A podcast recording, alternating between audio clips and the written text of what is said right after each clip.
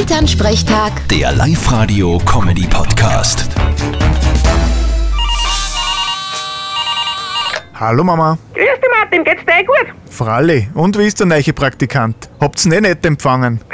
ja, und wir, der ist bei der Tür einer und der Birko Bellinger hat sich so gefreut, dass er ihm gleich aufgekupft ist und ihm umgehauen hat. Na bravo, das nenne ich eine Begrüßung. Und ist er für die Arbeit eh geeignet? ja, ja, ist eh brav. Gestern hat er gleich einmal in den Hof kerchern dürfen und dann habe ich am Spot putzen lassen. Ich glaube jetzt aber nicht, dass das die Arbeit ist, die ein Praktikant für die Landwirtschaftsschule braucht. Warum denn nicht?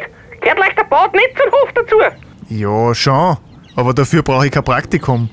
Lasst's ihn einmal ackern oder adelfieren oder sowas in der Art. Ja, darf er eh irgendwann, aber jeder fängt einmal klein an. Genau. Ein Frisierlehrling schneidet da nicht gleich am ersten Tag die Haare. Genau, und der Kochlehrling macht auch nicht gleich ein Drei-Gänge-Menü. Der fängt auch mal mit Schnitzelklopfen an. Ja, eh. Aber der Bur soll ja was lernen auch.